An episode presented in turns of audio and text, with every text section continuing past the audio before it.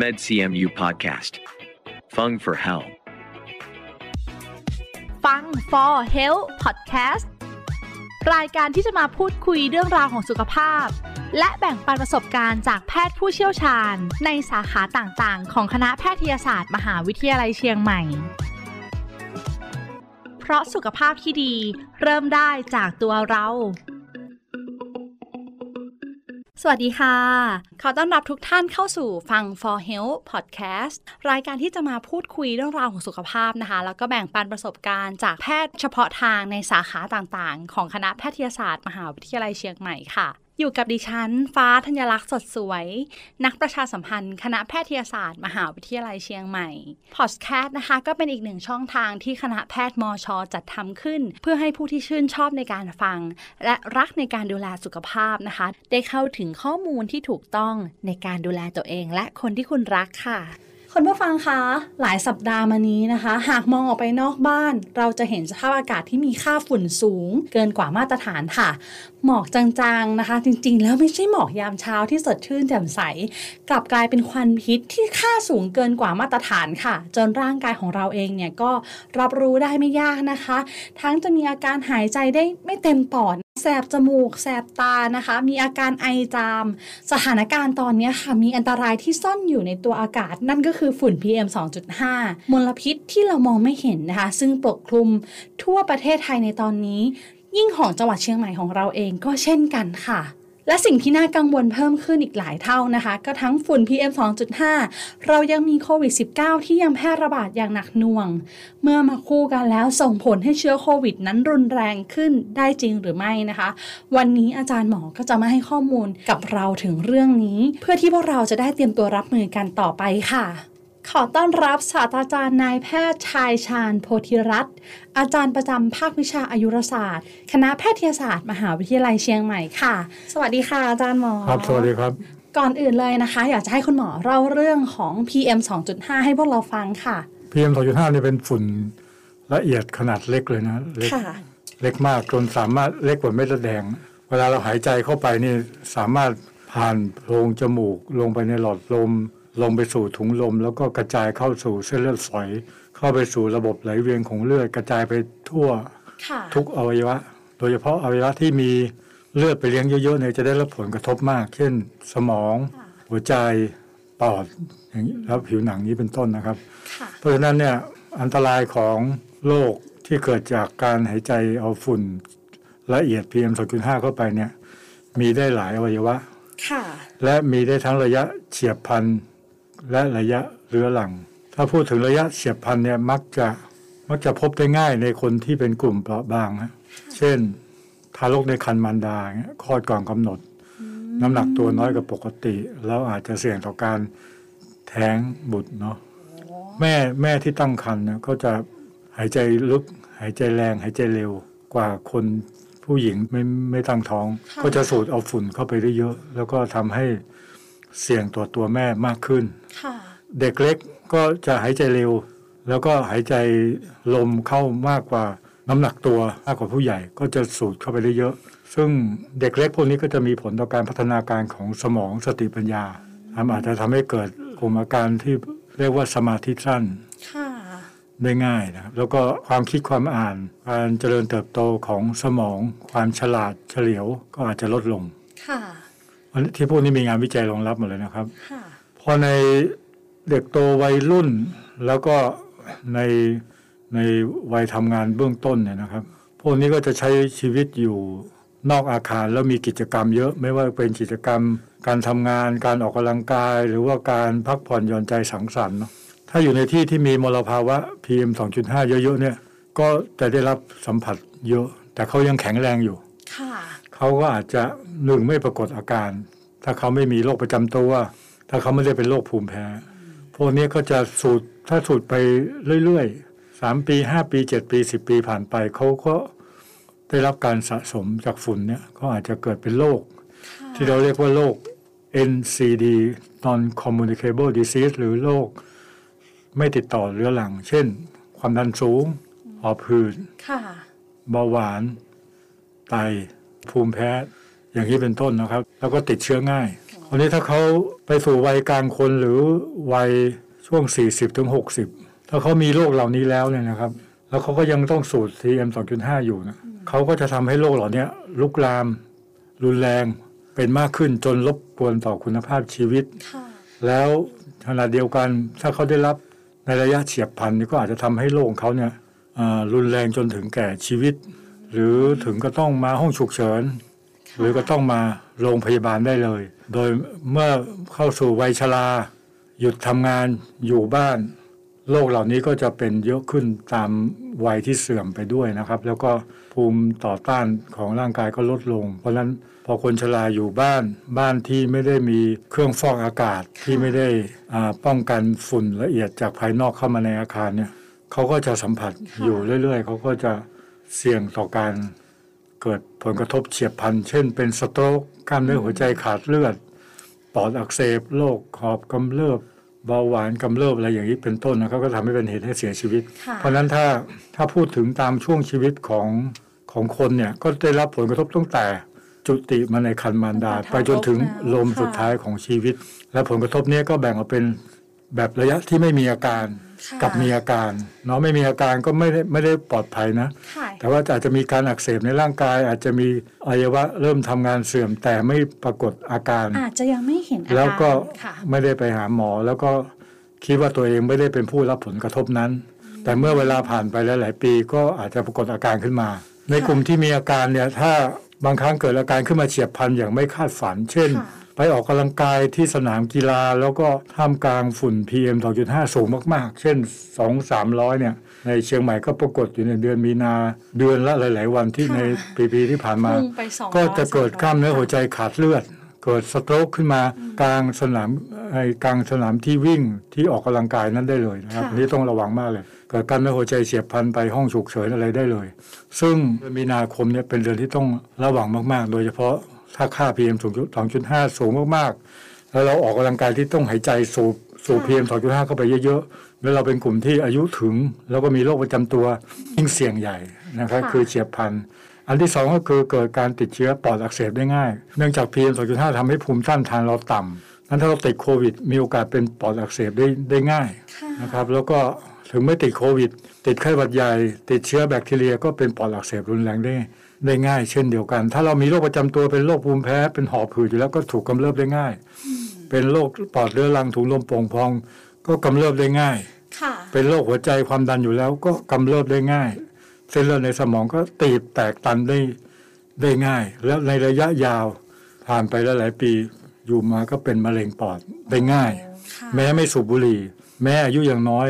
เราก็พบคนเหล่าเนี้ยที่สัมผัส PM 2.5เนี่ย เป็นมะเร็งปอดเพิ่มขึ้นในช่วง 10 ปีหลังเนี่ยอย่างมากเพราะเราสัมผัส PM 2.5 มาประมาณ 20 ปีแล้วสองทศวรรษแล้วนะครับ เพราะฉะนั้นเนี่ยผลกระทบของมันก็เหมือนกับว่าเป็นมัจจุราชที่ไร้ความปราณี สามารถสังหารทำลายคุณภาพชีวิตของผู้คนได้ตั้งแต่แรกเกิดจนถึงลมหายใจสุดท้ายของชีวิตอย่างเงี้ยครับค่ะอาจารย์หมอได้เล่าให้เราฟังอะ เห็นถึงความน่ากลัวอันตรายของ PM 2.5 อย่างมากค่ะ ทั้งที่ในระยะสั้นสะสมเรื่อยๆจนถึงระยะยาวอย่างเงี้ยค่ะทำให้เราได้เห็นว่า PM 2.5 เนี่ยน่ากลัวมากๆ ถ้าเกิดใครที่คิดว่าเราแข็งแรงดี ยังออกไปใช้ชีวิตเหมือนเดิมนะคะ ในช่วงที่คุณภาพอากาศตอนเนี้ยมันรุนแรงแล้วก็เกินกว่าที่มาตรฐานกำหนดอย่างเงี้ยค่ะไปออกกำลังกายอาจจะทำให้ตัวของคุณเองเนี่ยเกิดอันตรายได้นะคะ ก็ต้องคอยเช็คด้วยนะคะ อาจารย์หมอคะแล้วพูดถึง PM 2.5 วนกลับมาแล้ว แต่โควิด -19 ก็ยังอยู่ค่ะ อยากจะให้อาจารย์หมอเล่าเรื่องของ PM 2.5 เนี่ยสัมพันธ์กับโรคโควิด -19 หรือเปล่าค่ะจากการศึกษาวิจัยในในต่างประเทศแล้วตั้งแต่จีนตลาดที่หูฮั่น แล้วก็มาที่อิตาลี แล้วก็มาที่อินเดียแล้วก็มาในสหรัฐอเมริกาค่ะเพราะว่าพื้นที่ที่มี PM 2.5 เยอะเนี่ยโควิดจะระบาดได้รุนแรงและรวดเร็ว ที่รุนแรงและรวดเร็วนี้ที่รุนแรงเนี่ยเราอธิบายได้จากโมเดลของการติดเชื้อไวรัสไข้หวัดใหญ่ ที่เคยมีผู้เคยศึกษามามากมาย ว่าการติดเชื้อไวรัสเนี่ยมันทำให้ภูมิต้านทานของร่างกายเนี่ยทรุดลงอย่างรวดเร็ว แล้วก็ทำให้ติดเชื้อค่ะได้ง่ายขึ้น เราก็บอกว่าเป็นโควิดเนี่ยก็ทำให้ภูมิต้านทานของร่างกาย ลดลงอยู่แล้ว PM 2.5 ก็ทำให้ภูมิต้านทานของลดลงค่ะอยู่แล้ว เพราะฉะนั้นเวลาติดโควิดก็เป็นพัฒนาเป็นแบบรุนแรง มีปอดอักเสบ มีการเสียชีวิตเพิ่มขึ้น มีการใส่เครื่องช่วยใจเพิ่มขึ้นเมื่อสัมผัสในถิ่นที่มี PM 2.5ค่ะอัตราตายเพิ่มขึ้น การเสียชีวิตเพิ่มขึ้น เป็นโควิดขั้นรุนแรงมากขึ้น นอกจากนั้นก็ยังสันนิษฐานว่านะครับว่าอาจจะทำให้การระบาดเนี่ยเป็นวงกว้างกว่า ในที่ที่ไม่มี PM 2.5 เยอะ เพราะว่า PM 2.5 เนี่ยมันขนาด 2.5 ไมครอนเนาะมันจะตัว PM 2.5 เนี่ยมันจะแขวนลอยอยู่ในอากาศได้หลาย ๆ วันค่ะเพราะมันเบามาก แล้วมันก็ถูกพัดลมปลิวไปตามลมเหมือนลูกโป่งอะไรเงี้ยครับ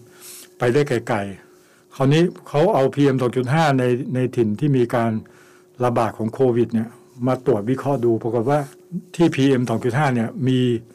ยีนของ โควิดเกาะอยู่ด้วยไอ้ยีนของโควิด เนี่ยมันเป็นระดับ 0.03 หรือเล็กกว่านั้นไมครอน มันเล็กกว่า PM 2.5นะมันก็เกาะที่ผิวของ PM 2.5 แล้วก็แขวนลอยไปในอากาศ ได้เป็นระยะทางไกลๆ ซึ่งเดิมเราบอกว่าการติดต่อส่วนใหญ่นี่เป็นละอองฝอยในระยะ 1-2 เมตร พูดคุยในที่ที่แบบอากาศไม่ถ่ายเทอย่างน้อย 15 นาทีก็ติด แต่ถ้ามี PM 2.5 เนี่ย มันอาจจะถูกฝากไว้บนพันผิวของ PM 2.5 แล้วลอยไปไกลๆ โดยไม่ต้องมีอินเด็กเคสหรือว่าเราไม่รู้ว่าเราติดจากใครอะค่ะมันมันเข้ามาถึงเราได้ยังไงก็ไม่รู้เงี้ยนะครับ เพียงแต่ว่าข้อมูลเนี้ยไอ้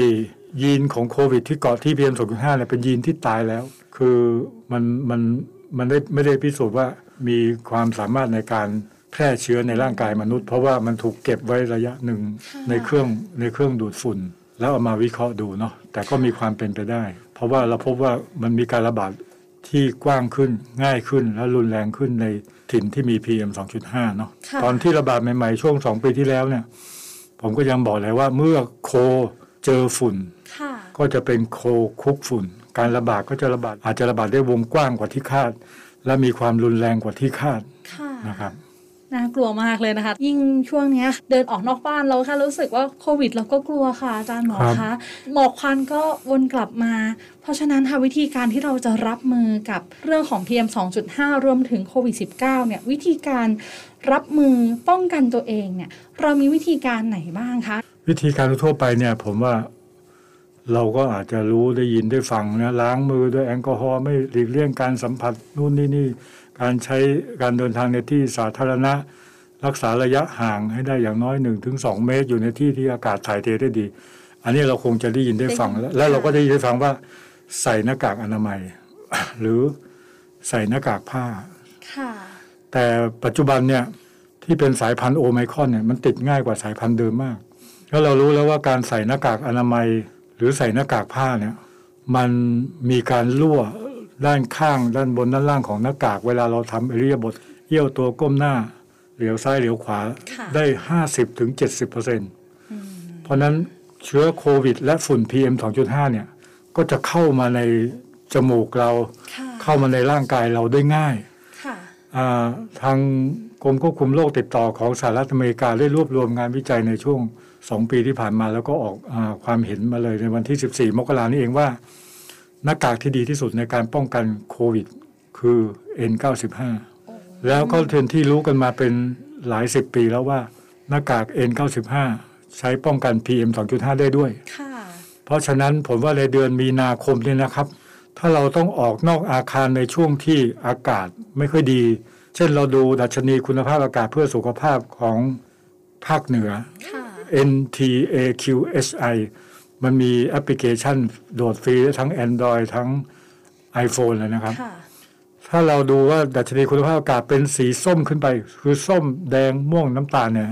เราควรจะใส่หน้ากาก N95 แล้วค่ะนะครับ ถ้าเราออกข้างนอกไปเป็นสองสามชั่วโมงขึ้นไปนะครับ และอยู่ในห้องก็จะเป็นห้องที่มีเครื่องฟอกอากาศชนิด HEPA filter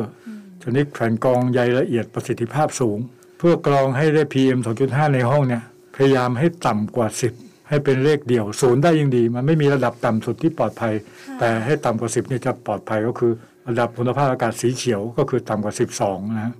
เดี๋ยวนี้เครื่องวัด PM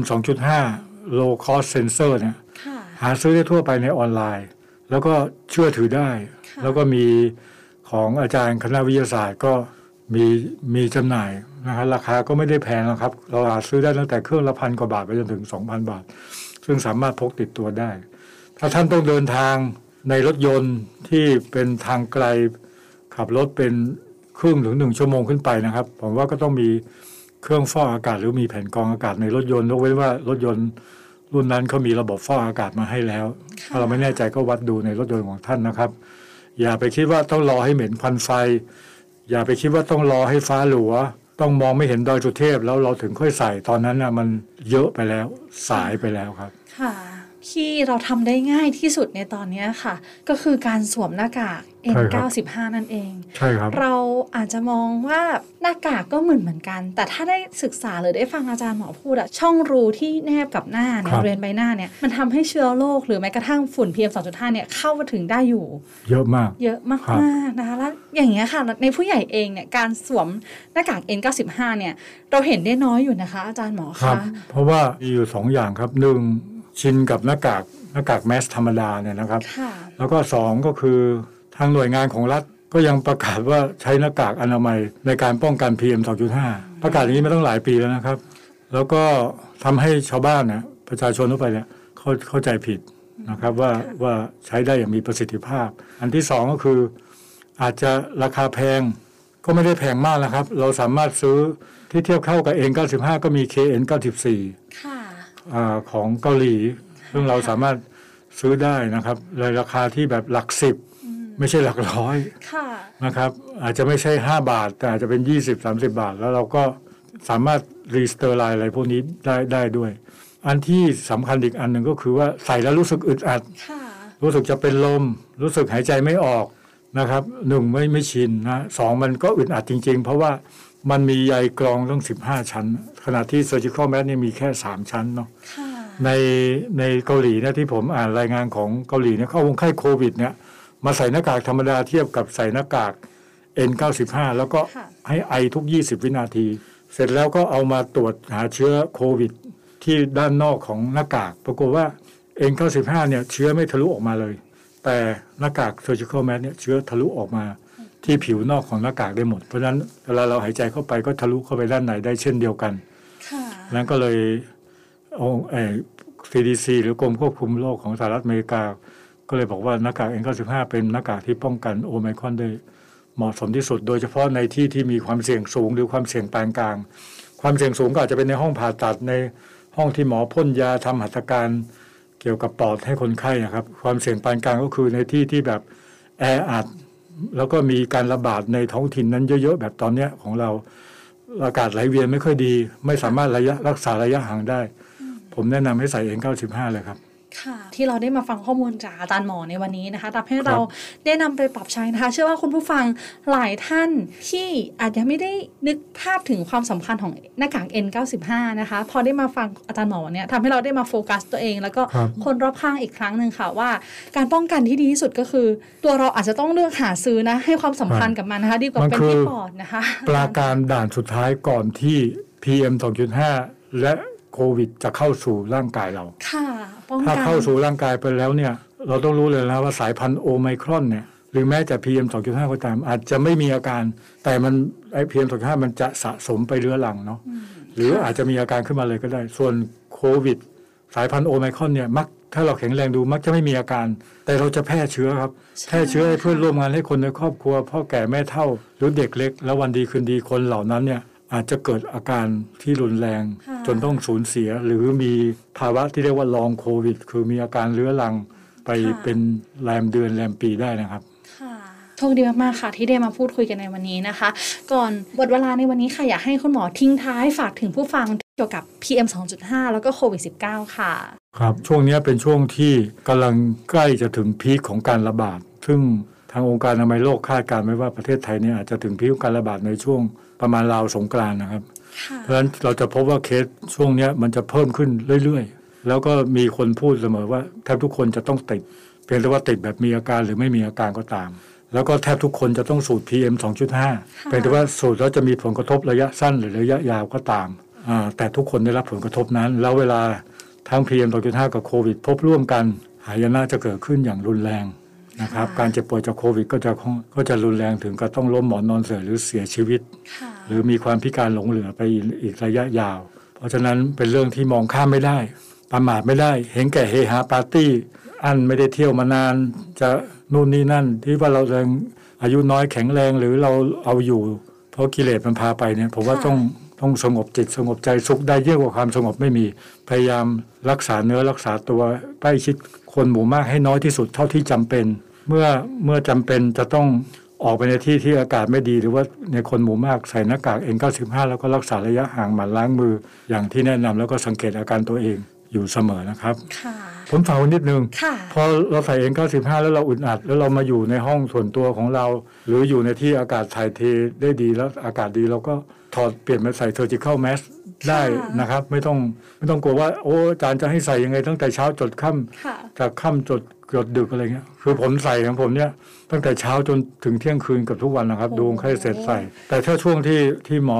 แบบอยู่คนเดียวหรือว่าค่ะพักผ่อนหรือว่าในรถที่มันมีเครื่องฟอกอากาศแล้วผมก็จะได้ถอดได้พักเป็นครั้งคราวค่ะ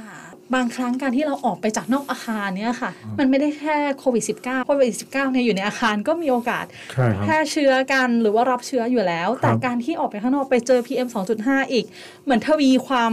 น่ากลัวขึ้นอีกอะค่ะ ยิ่งช่วงนี้ คือออกไปอะเราไม่รู้หรอกค่ะว่าตอนนี้ร่างกายเราไหวไหม สิ่งแรกที่เรารู้สึกค่ะอาจารย์หมอ แสบตาครับจามไอครับอย่างเงี้ยค่ะเอฟเฟกต์มันมาทันทีแล้วใช่ครับการสวมหน้ากาก N95 จะเป็นอีกหนึ่งสิ่งที่เราทำได้ทำได้เลยอะตั้งแต่ครับตอนวันนี้เริ่มตั้งแต่ตอนนี้เลยใช่นะครัคะบก็